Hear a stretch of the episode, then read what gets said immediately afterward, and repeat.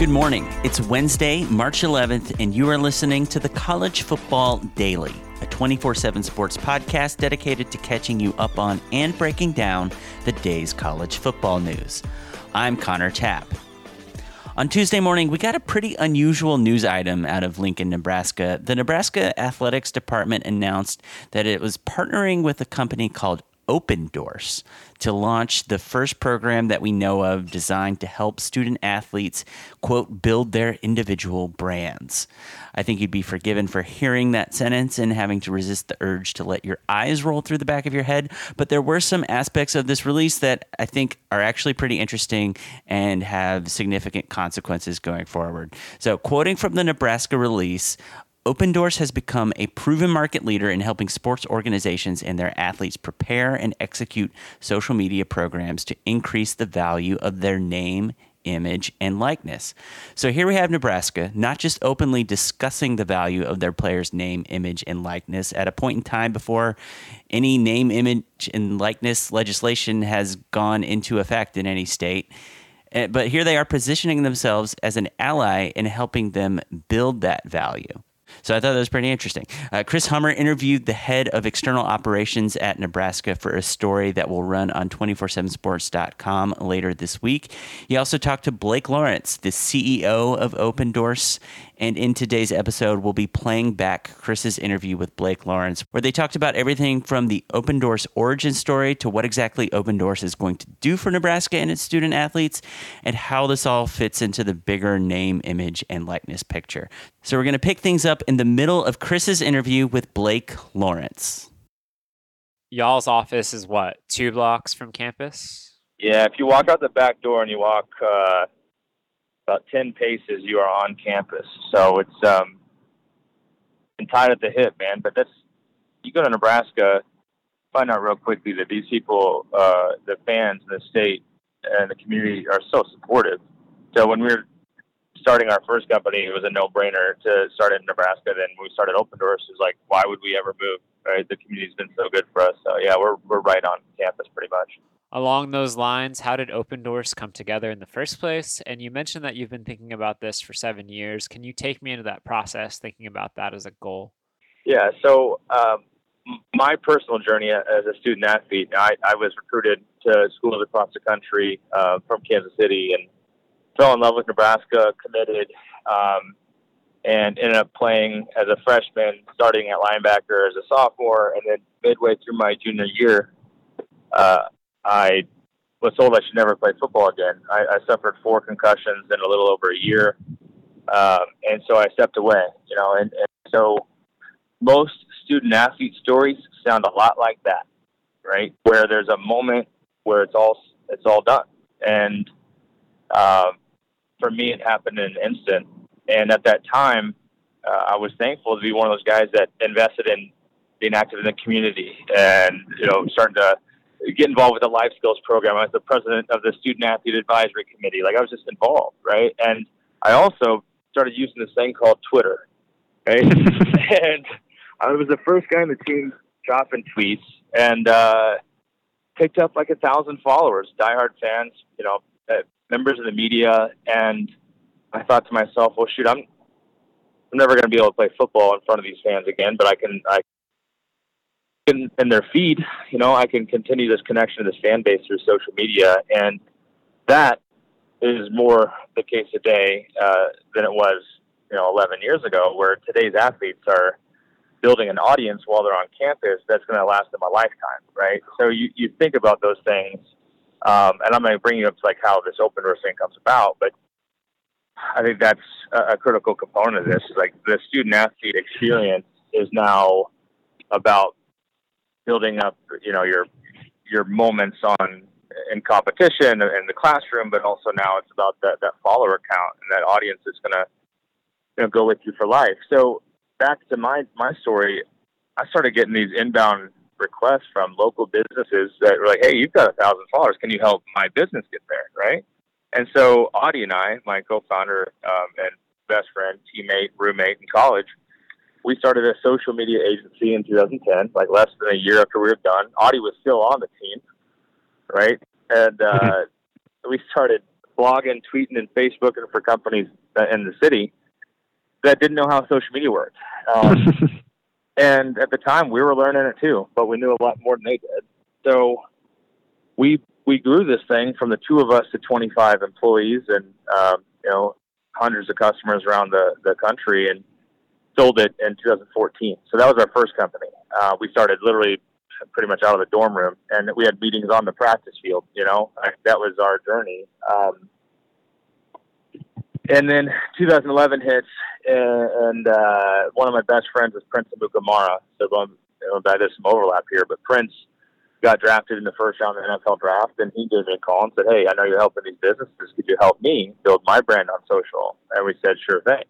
And so uh, that really started this focus on what makes athletes such an outlier in terms of uh, their connection with their, their followers on social media. And we started to study like what was the right thing for him to say, what was the right platform for him to say it, when should he say it, and it just became this uh, almost science of if we can get him to say the right thing at the right place, right time, then he can maximize, uh, get more followers because like me, we never knew if his career was going to last another day or another decade, right? So whatever we could do to help him in that moment was going to be important. Um, and then we realized quickly that we needed to build technology to make this easy for him, right? So that he could get a piece of content and publish it to Twitter, Facebook, Instagram, all with one click, right? And to have things go out the right date and time, like you have to schedule those things out. Athletes are busy, so we built this technology, which became Opendorse, um, to help one athlete, right? Check this out. So we, in seven years ago, almost to the day, I got to look up the actual first day of uh, he did this, but he uses Opendorse for the first time to send out a, a post, right? And it's like, hey, just got hooked up on Opendorse. It's a Lincoln company. Check them out with a link. And um, someone at the NFLPA saw it. The next day, I got a phone call from the NFLPA, and they, they said, hey, we checked out what you're up to. We'd like to have you come out to, to D.C. and see if you can help us.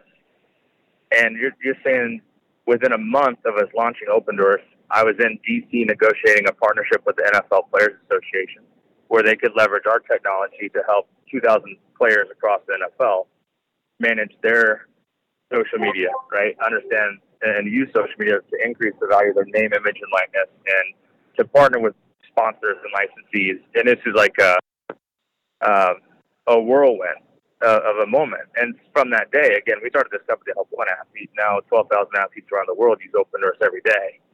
Um, and to me, that's something that I'm super proud of because it's by athletes for athletes, and we started to help one, and now we can help tens of thousands and, and soon, you know, hundreds of thousands of athletes do this the right way. That had to be a whirlwind when that tweet goes out from Prince. You dream of having those moments and opportunities, uh, and it kind of goes back to the day where it's like the what if, you know, what if we could help not just one guy, what if we could help 10? And then what if you could help a couple thousand? And then what if we could start to help student athletes? That's my story. And that's the majority of student athlete stories that they have this one window of opportunity to understand uh, the value that, that they're able to capture and, and own for the rest of their life. And name, image, and likeness is one way to, to, to name it, right? It's like college provides a platform for these guys to maximize um, the the size of their audience they, they have once their days are done. And uh, and I got to be pretty much tied to that. Nebraska being a school that is going to help every student athlete understand what that is and provide resources to increase that value is uh, it's pretty damn exciting. I talked to Garrett earlier today about the partnership, and he mentioned Coach Frost and the coaching staff actually came to the athletic department talking about wanting to partner with y'all to teach student athletes. Can you take me into that how initial how that initial conversation sparked with the staff?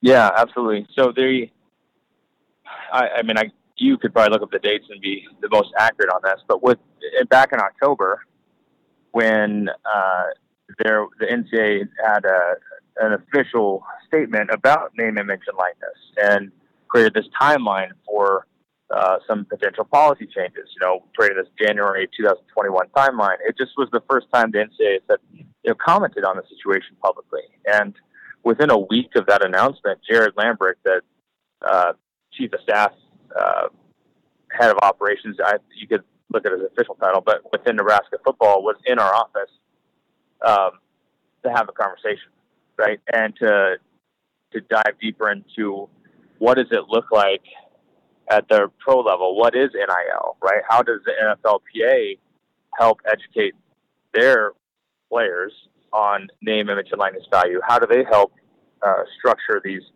licensing deals? Uh, you know, how do they help market the players directly? You know, what is it like? Just an education. Like, let's sit down and talk about it. You know, and imagine a whiteboard filled with um, an uh, egregious amounts of Venn diagrams and uh, charts and doodles, man. Like I'm, and start to spell it out, right? Because for us, this is a decade of, of experience uh, from the technology side of how the pro sports level is really helping pro athletes understand name, image, and likeness, provide them resources to grow it, and ultimately the, the partners to monetize it. So it just was a, a hands-on education session, which kind of opened up this, well, what does it look like if we could bring that level of, of insight, education um, to the student athletes at Nebraska? Like, what would that look like? And then it started to evolve into a um, a more developed program, right? Like, this is something that Nebraska is the first, but it's it's structured in a way that uh, we've captured a lot of the uh, our experience in the market and and can help any athletic department understand and, and get prepared for the future. You said you've been planning for seven years. Have y'all thought about how y'all would approach college athletes in this space, especially given your background as a student athlete yourself?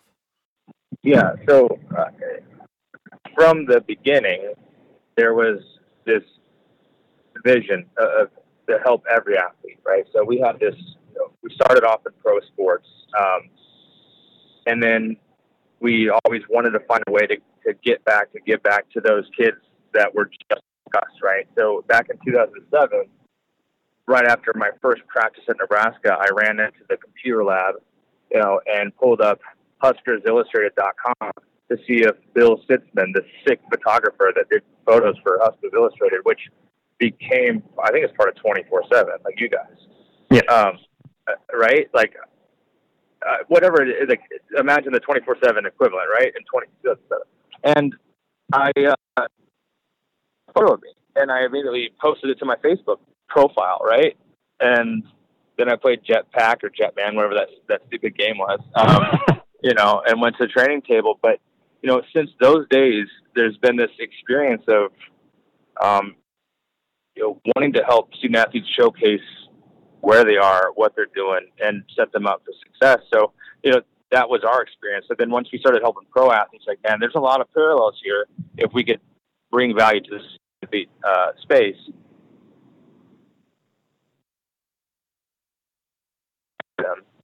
For this this new reality where they can create value, right? So uh, whether you are monetizing your social media audience or not, those people that hit follow, they're fans, right? And they're they're with you. They'll support you. Whether you want uh, advice on uh, what show to watch, or you want to know, uh, you want support in raising money for a charity you care about, or you have, um, you know, come on hard times and you just just need some love, right? You need to throw post a throwback to remember the good days. Like those fans are people that will support you for life.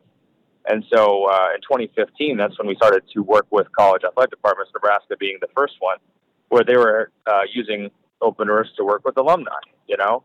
And then a couple years in, um, you know, we I literally just got the phone with Eric DeSalvo, head of, content at UCF Athletics, and he's like, "Man, we would love to use this for our student athletes." And so I sat down with the NCAA back in 2017 and got the the thumbs ups to you know allow student athletes to work with their their school, use technology to uh, leverage social media to to share photos and videos and content. You know, and so along the way, it's it's almost like we've been fighting back to that first moment like that first feeling of holy shit like you're not a you're not a student athlete forever, right? You're I know Yeah. Donald's going to quote me on that, but like this doesn't last forever, and it, you feel like Superman when you're a student athlete, no matter what level of sport or what you're doing. But one day it's done, and what do you have to show for it, right? So again, this is now kind of bringing it full circle, um, and we're just going back and helping guys just like us, right? That um, one day they're going to hang up the cleats and what they have left over, you know, is uh, is important, and we can help every student athlete in Nebraska maximize whatever that is for whatever reason. Okay. Specifically with the Ready Now program, can you take me through what will be involved with that athlete to athlete? We wanted to make sure that we could help student athletes, right, and help our partners in college space. So, um, yeah, we had to explain how Opendorse works at the pro level and give assurances that if this is something that student athletes are using today, it is not any way to be tied to commercial opportunities, but simply to work with their school um, to help them market themselves, you know, get access to content, um, and turn that into a kind of a life skills experience. Right, the schools right now we've got 75 school partners across the country that use Opendorse to help student athletes get access to photos, videos, you know, moments from their time on campus to post to social, which helps the school show the world what it's like to be a student athlete, helps student athletes show the world uh, what they're all about. So they're doing that today. Um, so we wanted to enable that. So yeah, we had to have those conversations you know, three years ago. Let's eventually assume the NCAA or the federal government enacts uniform legislation across the board. This might be an oversimplification of what Opendorse does, but are y'all essentially a site that connects a student athlete or an athlete to a brand and partners them together? How would that work on the college level? Understanding that no one knows what the future holds as it, as it pertains to the name, image, and likeness rights, compensation, policies, procedures, and what's allowed, and what's not. No one knows. But what we do know is what it looks like at the pro level, right? And if we can keep the experience unique to college, which is very much education focused, right? Campus wide opportunities. Every student athlete has a chance and opportunity to be a part of it.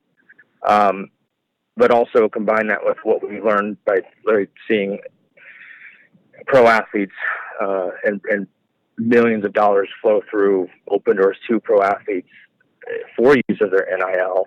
If, if we can combine those things and provide a, a hands-on program, um, then no matter what comes, when it comes, Nebraska student athletes will be ready, and that is the ultimate outcome. And and if guess what, if NIL competition never happens, right? Which uh, that's it will happen. We, it's about when and how, right? But it, it, even if it never does, student athletes that go through this program will develop a life skill they'll develop an audience that has uh, their roots, right? That they're going to stick with them for the rest of their career, whether they, they play another day of the sport or they go into a professional world. These are they're fans that really fell in love with them while they're a student athlete and are going to support them all the way through their career. And I, I'm living proof of that. That's I still get to live that every day, and I'm thankful for. Welcome back to the College Football Daily. One story that has been kind of bubbling underneath the surface of college sports and indeed all of American society is the spread of the COVID 19 coronavirus. We've only really talked about it in any detail as it pertains to college sports on one episode a couple of weeks ago. Been kind of waiting for the right moment for a school to take an action that would give us cause to address it on the show. And we kind of honestly expected that something like that would happen sooner, but we're finally starting to see a couple of schools take action in basketball. The Ivy League canceling its conference tournament, the MAC announcing that its conference tournament will go on but will be played in stadiums without any fans. Uh, we're still waiting to see whether the major conferences are going to take any action there and whether those types of actions will trickle over into the football side of things. We have seen one school uh, late on late on Tuesday night, uh, the University of Southern California, which is in a state that is in a declared state of emergency, that they are closing off their spring football practice to the public in addition to all of their other athletics events uh, for the time being. You also had the Ivy League announcing that it was canceling the remainder of its spring football practices. So uh, we will, in all likelihood, Thursday's episode we'll have a couple of new developments. It seems like as this uh, as this thing kind of develops a little bit, uh, that we will be able to discuss uh, for you on the podcast. So I, I just have kind of felt like that's been an elephant in the room the past uh, couple episodes with us not really addressing that in any way. So I just wanted to make it clear that we are we are planning to dive into that. So that's going to do it for today's episode of the College Football Daily. If you appreciate what we're doing, please express your support by leaving us a five star rating on Apple Podcasts. For Trey Scott, Chris Hummer, and our producer, Tani Levitt, I'm Connor Tapp and we'll see you on Thursday for the next edition of the College Football Daily.